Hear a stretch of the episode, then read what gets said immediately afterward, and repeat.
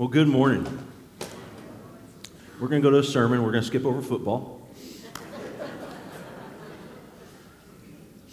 Um, we've been walking through the, the book of Galatians, and Paul went to these churches with this very specific message.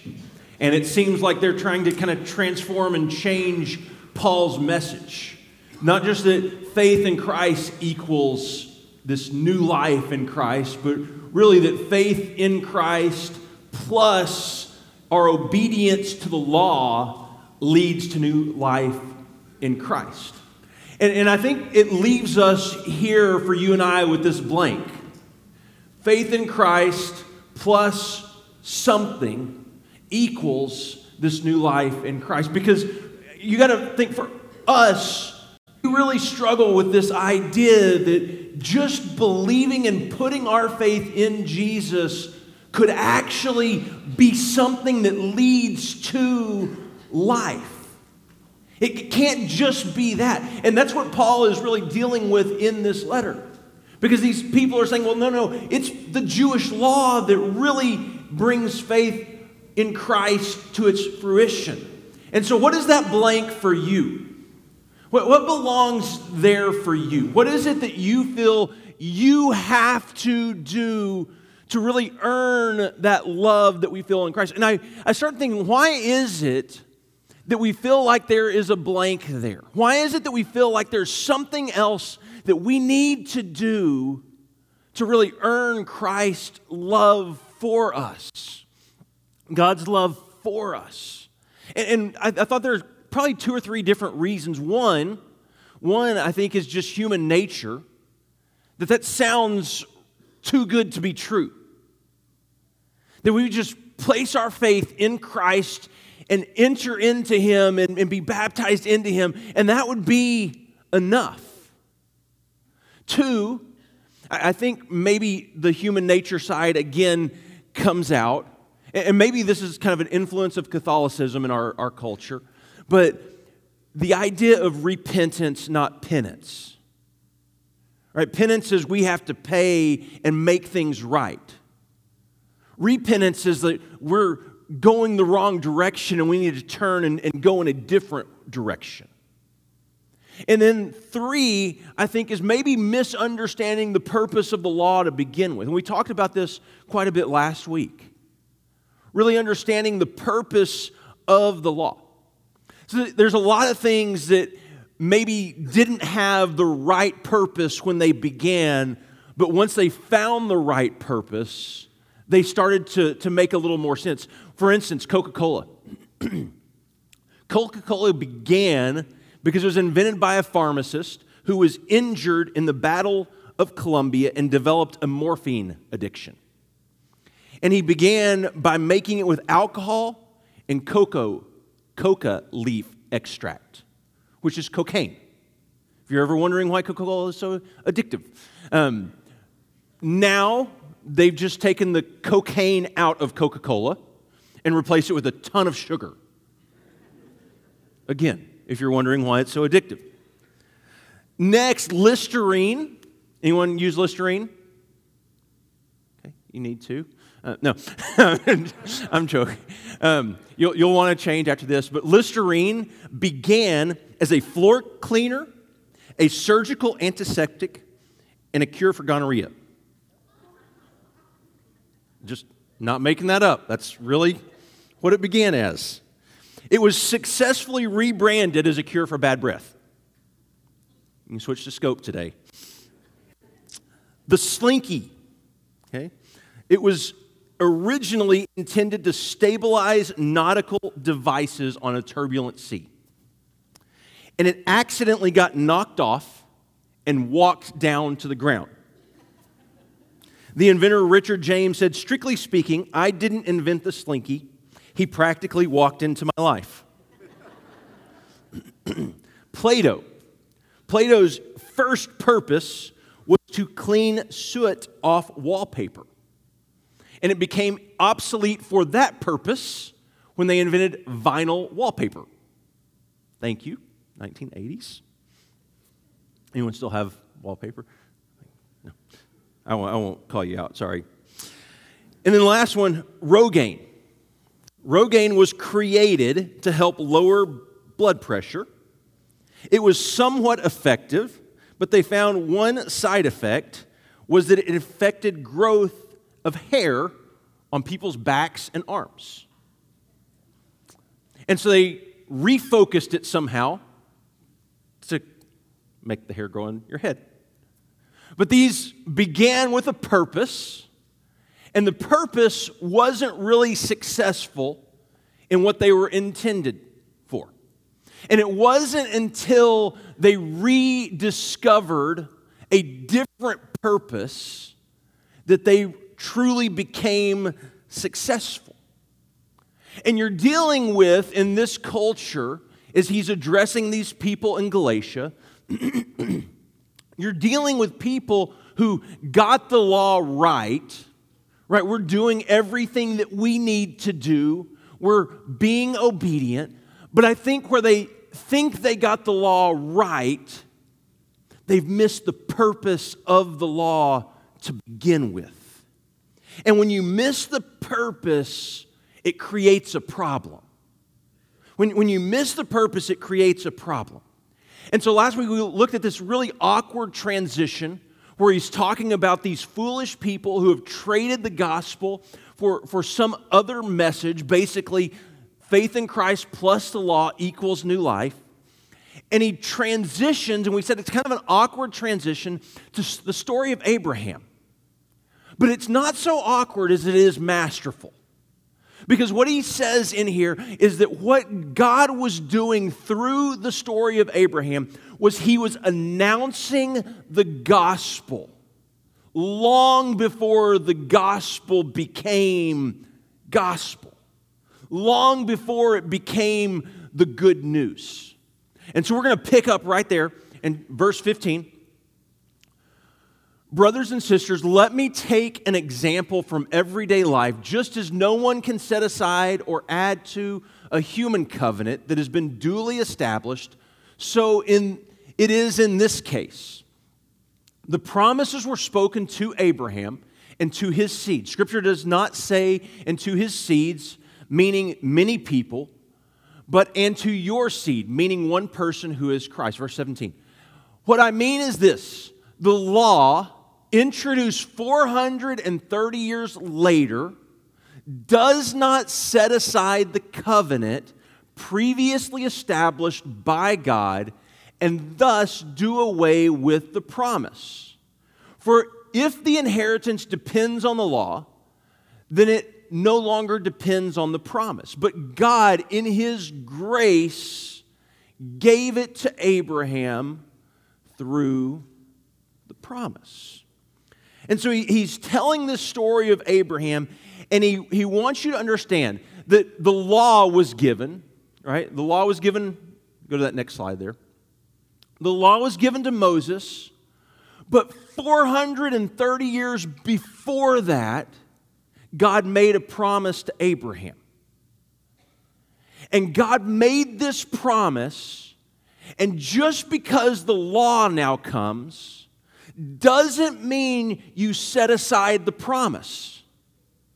The promise is still a promise because it was a covenant. And so just because the law comes doesn't mean we just set aside the promise and say the promise doesn't matter. Right? And this promise is as he sends Abram out, he says, I want you to go to a land that I'm going to show you and you are going to be a blessing in this world. You're going to represent me. We're beginning a new kind of people who are going to be different from all the other people on earth.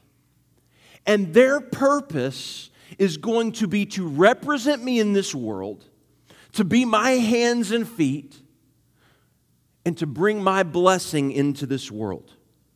And so he promises him. He's going to make him a great nation.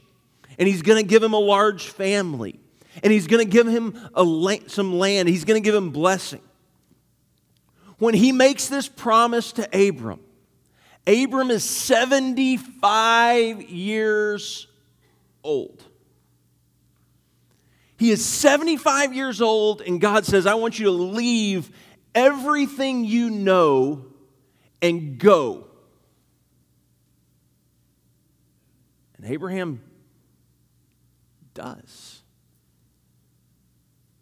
He leaves everything he knows because of this promise that God is going to bless him.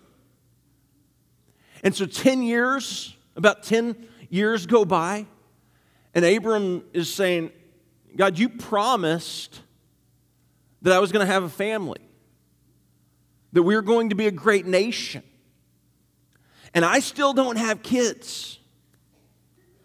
And you remember last week, God calls him outside of his tent and he says, I want you to look up at the stars in the sky.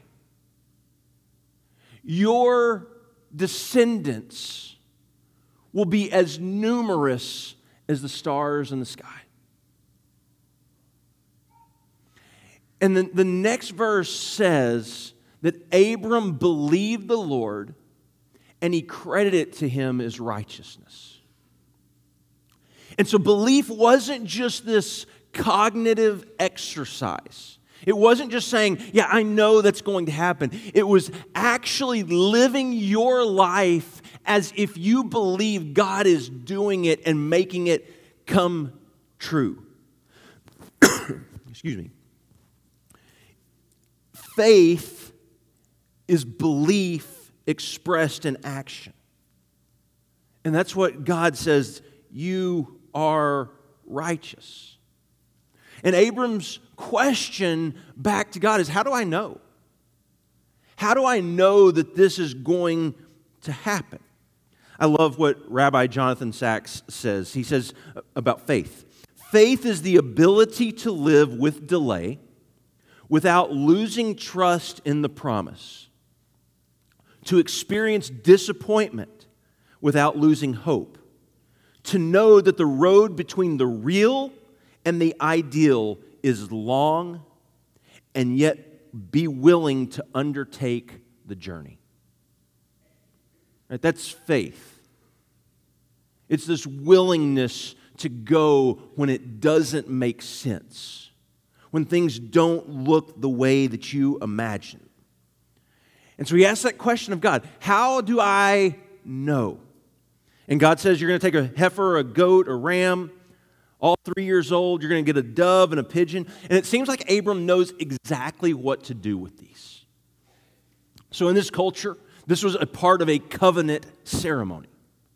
And in a covenant ceremony, two parties who were entering into a covenant, which was a binding legal agreement, would take these animals and they would cut them in half and they would place them on the sides of rock so that the blood from the animals would flow down into the center, and then both parties entering into the covenant would walk through the blood. And you would literally see their footsteps through the blood. And what they were saying was if I don't abide by my terms of the agreement, of the covenant, then you can do this to me. Literally, you can cut me in half and walk through my blood. It was a binding promise. Even today, in some Bedouin cultures, you will find these blood paths where people have made this agreement saying that I will follow through. And so God makes a covenant with Abram. And he prepares the pieces and he gets ready. And then it says this As the sun was setting, Abram fell into a deep sleep, and a thick and dreadful darkness came over him. Then the Lord said to him, Know for certain that for 400 years your descendants will be strangers in a country not their own, and that they will be enslaved and mistreated there. But I will punish the nation they serve as slaves, and afterward they will come out with great possessions. You, however, will go to your ancestors in peace and be buried at a good old age. The fourth generation, or in the fourth generation, your descendants will come back here, for the sin of the Amorites has not yet reached its full measure. And when the sun had gone down and it was dark, behold, a smoking firepot and a flaming torch passed between the pieces. And on that day, the Lord made a covenant with Abram and said, To you and your descendants, I will give this land from the Wadi of Egypt to the great river Euphrates. What's expected in this covenant is that God would pass through the blood path and that Abram would pass through the blood path. But Abram never walks through. Instead, we see a smoking pot and we see fire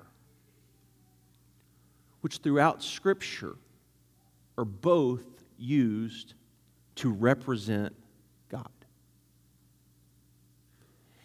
And what it seems happens in this covenant is that God takes the place of Abraham. Entering into this covenant, basically saying, Abram, if I don't abide by the agreement, you can do this to me. And I think that God would rather die than break the terms of the covenant. When in fact, in the end, he will die to keep the terms of the covenant. God does not ask Abram to make the promise. He simply promises him. And he stands there on Abram's behalf. And this, going to the next, this promise was given by God to Abraham. And not just to Abraham, but to Abraham's descendants. And what Paul wants you and I to realize is you are descendants of Abraham because you belong to Christ. And even though this law was given, it was given 430 years after the promise. And so you don't just erase the promise because of the law, the promise still stands. God is still going to do his part to keep the promise. And that promise isn't based on you. And it's not based on your ability to keep the law.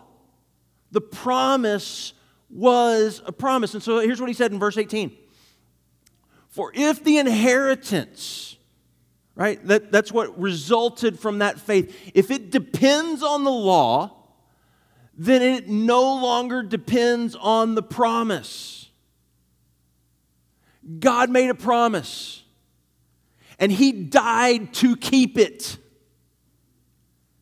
And so it's not about you and your ability to be obedient, it's about the promise.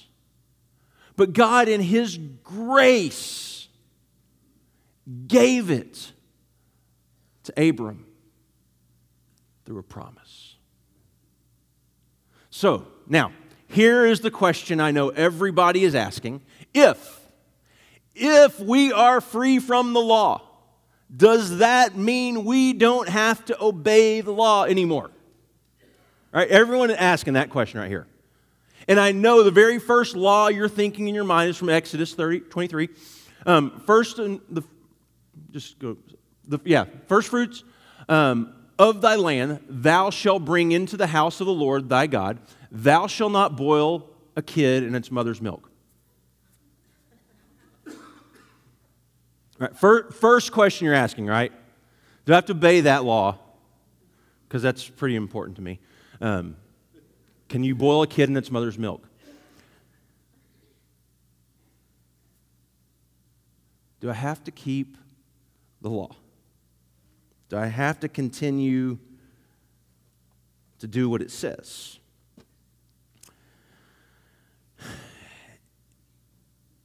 It goes back to the purpose. What was the purpose of the law to begin with? What was the purpose of the Ten Commandments? Right, as God takes Moses up on Sinai, that I'm forming a people who is going to be for me a kingdom of priests and is going to represent me in this world. It goes back to the purpose.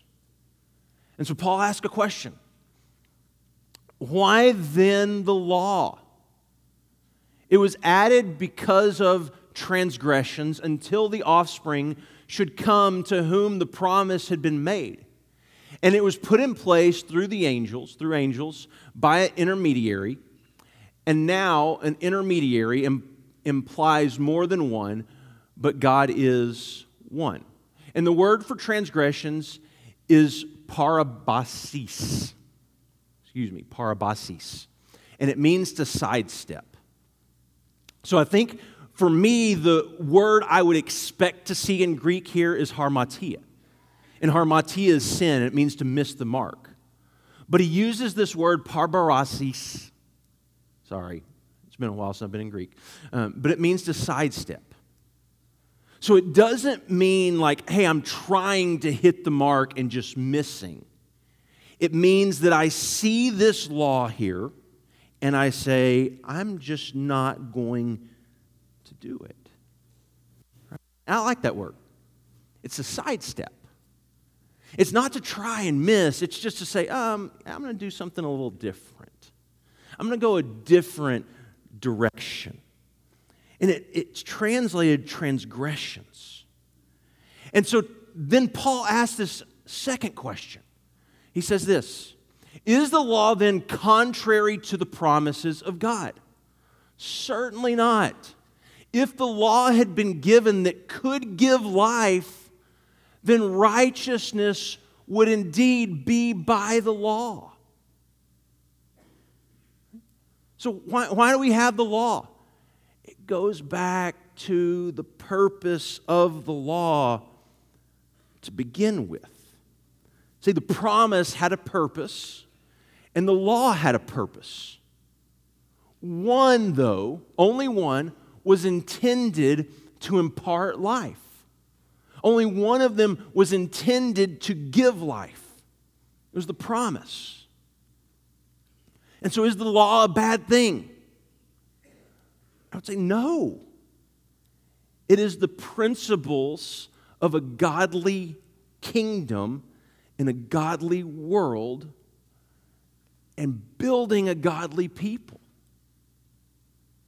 Right? The purpose wasn't for the law to save you because the law cannot save you. Laws only reveal our ability or inability to obey them.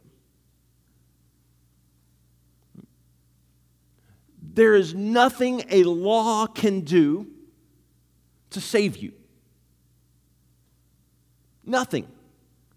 All the law can do is reveal your ability or inability to obey it. So when we miss that purpose, we create a problem. So I, I brought a couple of tools with me today a drill.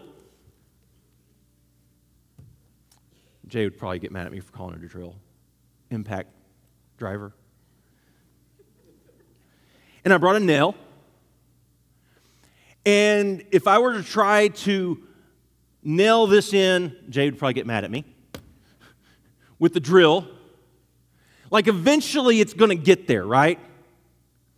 But that's not what the purpose of the drill is for. In the same way, if I take a screw and I take a hammer, I might be able to make it work. Maybe.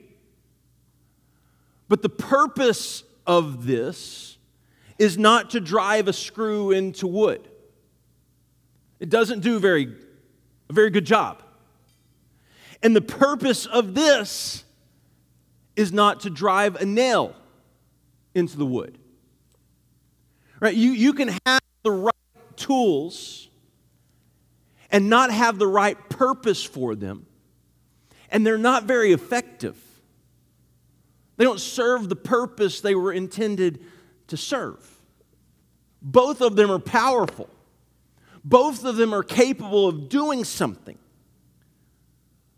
But if you use a tool for something other than its intended purpose, it will probably not effectively do what you are wanting it to do. What did they want the law to do? They wanted the law to make them look, to make them appear righteous. And the law couldn't do that. And it couldn't do that because they continually sidestepped the law. They continually went around it. So, to help you out, I've created five new commandments for our Shiloh family. Okay? These are, we're just going to live by these new laws, if you will. Um, from now on, just address Gary as your holiness. Okay? No, this is not funny. Okay? Second, a donut for Gary is required for admission. This is going to really help. Okay? Address the elders as the wise and noble ones.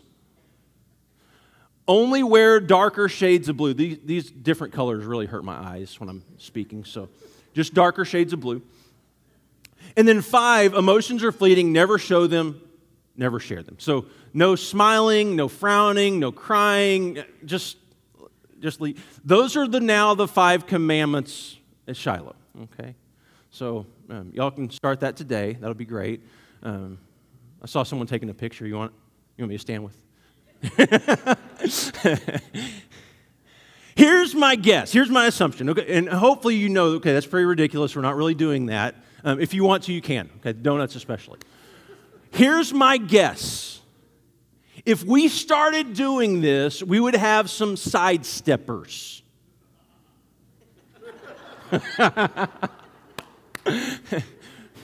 we would have some people who saw me coming and be like, uh, let's go the different direction. so that we don't have to address you. So we don't have to bring you a donut. So we, we would have some tr- transgressors, some people who know what it says and just choose not to do it. Right? Because laws only reveal our ability or inability to obey them. That's all it does. Put those laws up there. That's all it does. It shows us that you can or you can't obey. And what the people were wanting them to say is look at these laws. They make me look righteous because I do such a great job of keeping them. And so he says this in verse 22 But the scripture imprisoned everything under the law or under sin so that the promise by faith in Jesus Christ might be given to those who believe. Right? It imprisoned everything under sin. Can the law do that? The law can only reveal something, right? It can't imprison, it can only reveal. But what it does reveal is that as people, we are imprisoned by sin. The law just revealed that. It didn't do it. Sin has done that. The law revealed it. It revealed that we were trapped. But it did it for a reason so that by God's grace, those who believe in Jesus the Messiah would be children of Abraham, children of the promise. So I never really answered the question. If we're free from the law, does that mean we don't have to obey the law? But we remember the law was intended to serve a different purpose. It wasn't just obey for obedience sake, it was forming the people of God. I think Paul would say, Well, are you free from using the law to justify your own righteousness? Absolutely. Because it doesn't do that in the first place. Are you free from the godly principles it intended to form? Never. Because it was about forming a people. But I think here's how we like to. I, I, took some time this week and I came up with my own scoreboard just to show you how good I am, right? When I just I use the Ten Commandments. No other God. I'm good on all of these. I'm for the, for the most part. I'm really good. I don't haven't done any of these. Well, when we talk about idols, I will say there are times that I put other things. I don't have like little statues or figurines but like at times I do put other things in front of God. I, I, I struggle with that. There are times when I don't really honor and revere the Sabbath because I have a bunch of other stuff going on and I have work to do. I can't say I haven't lied because I don't be lying because I've told you about my lies in sermon illustrations and don't covet.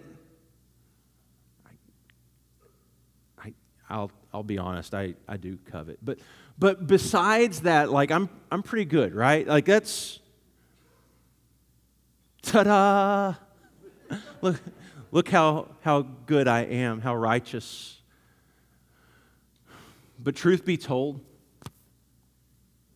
there are times I allow other things to replace God in my life. And maybe I don't say anything out loud to misuse God's name, but I, I certainly don't always revere it in the way that I should. My mother and father are here. I can't say that I've always, most, 99% of the time, but that I've honored them and respected them. I've never killed anyone, I promise you that. This is on, on video. But I will tell you, there are times where my anger has gotten the best of me. I sure have thought it was nice if they would be gone. And I've never committed adultery. But there have been times in my life I've struggled with lust. And I've never stolen, well, okay, I have. And maybe not even something physically, but someone else's ideas. Or misrepresented myself. And it's kind of like, uh, ta da!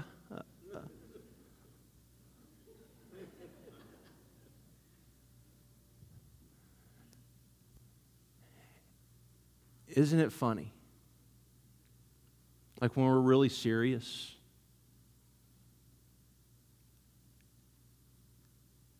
how much we fall short of being the people that God has called us to be. And equally, isn't it just kind of as funny that at times we present ourselves to this world like we got it all down? And when we're honest, you and I, we fall at the mercy of Christ because not one of us is righteous. Why in the world would we want to make ourselves appear so righteous? Rather than glorifying and honoring the one who is. The one who is willing to say, I will stand there in your behalf. Because I would rather die than break my promise. Will you simply trust in me? Will you put your hope? Will you put your faith in Jesus? Father, we thank you for this day. And Father, for all the ways that we fall short, all the ways that we try to, to puff ourselves up and allow pride to take over, to make ourselves look righteous. Father, the law just simply shows that we're not. It shows that we're prisoners to sin. But Father, our hope is in a promise. And it is in a promise that was made thousands of years ago. A promise that you gave your life to keep. A promise that you will never let go of. Because, Father, you want for us to hold on to that promise. We thank you for Jesus. We thank you for his grace. And Father, we simply fall before you, sinful and broken, needing a Savior. We pray all of this in Jesus' name.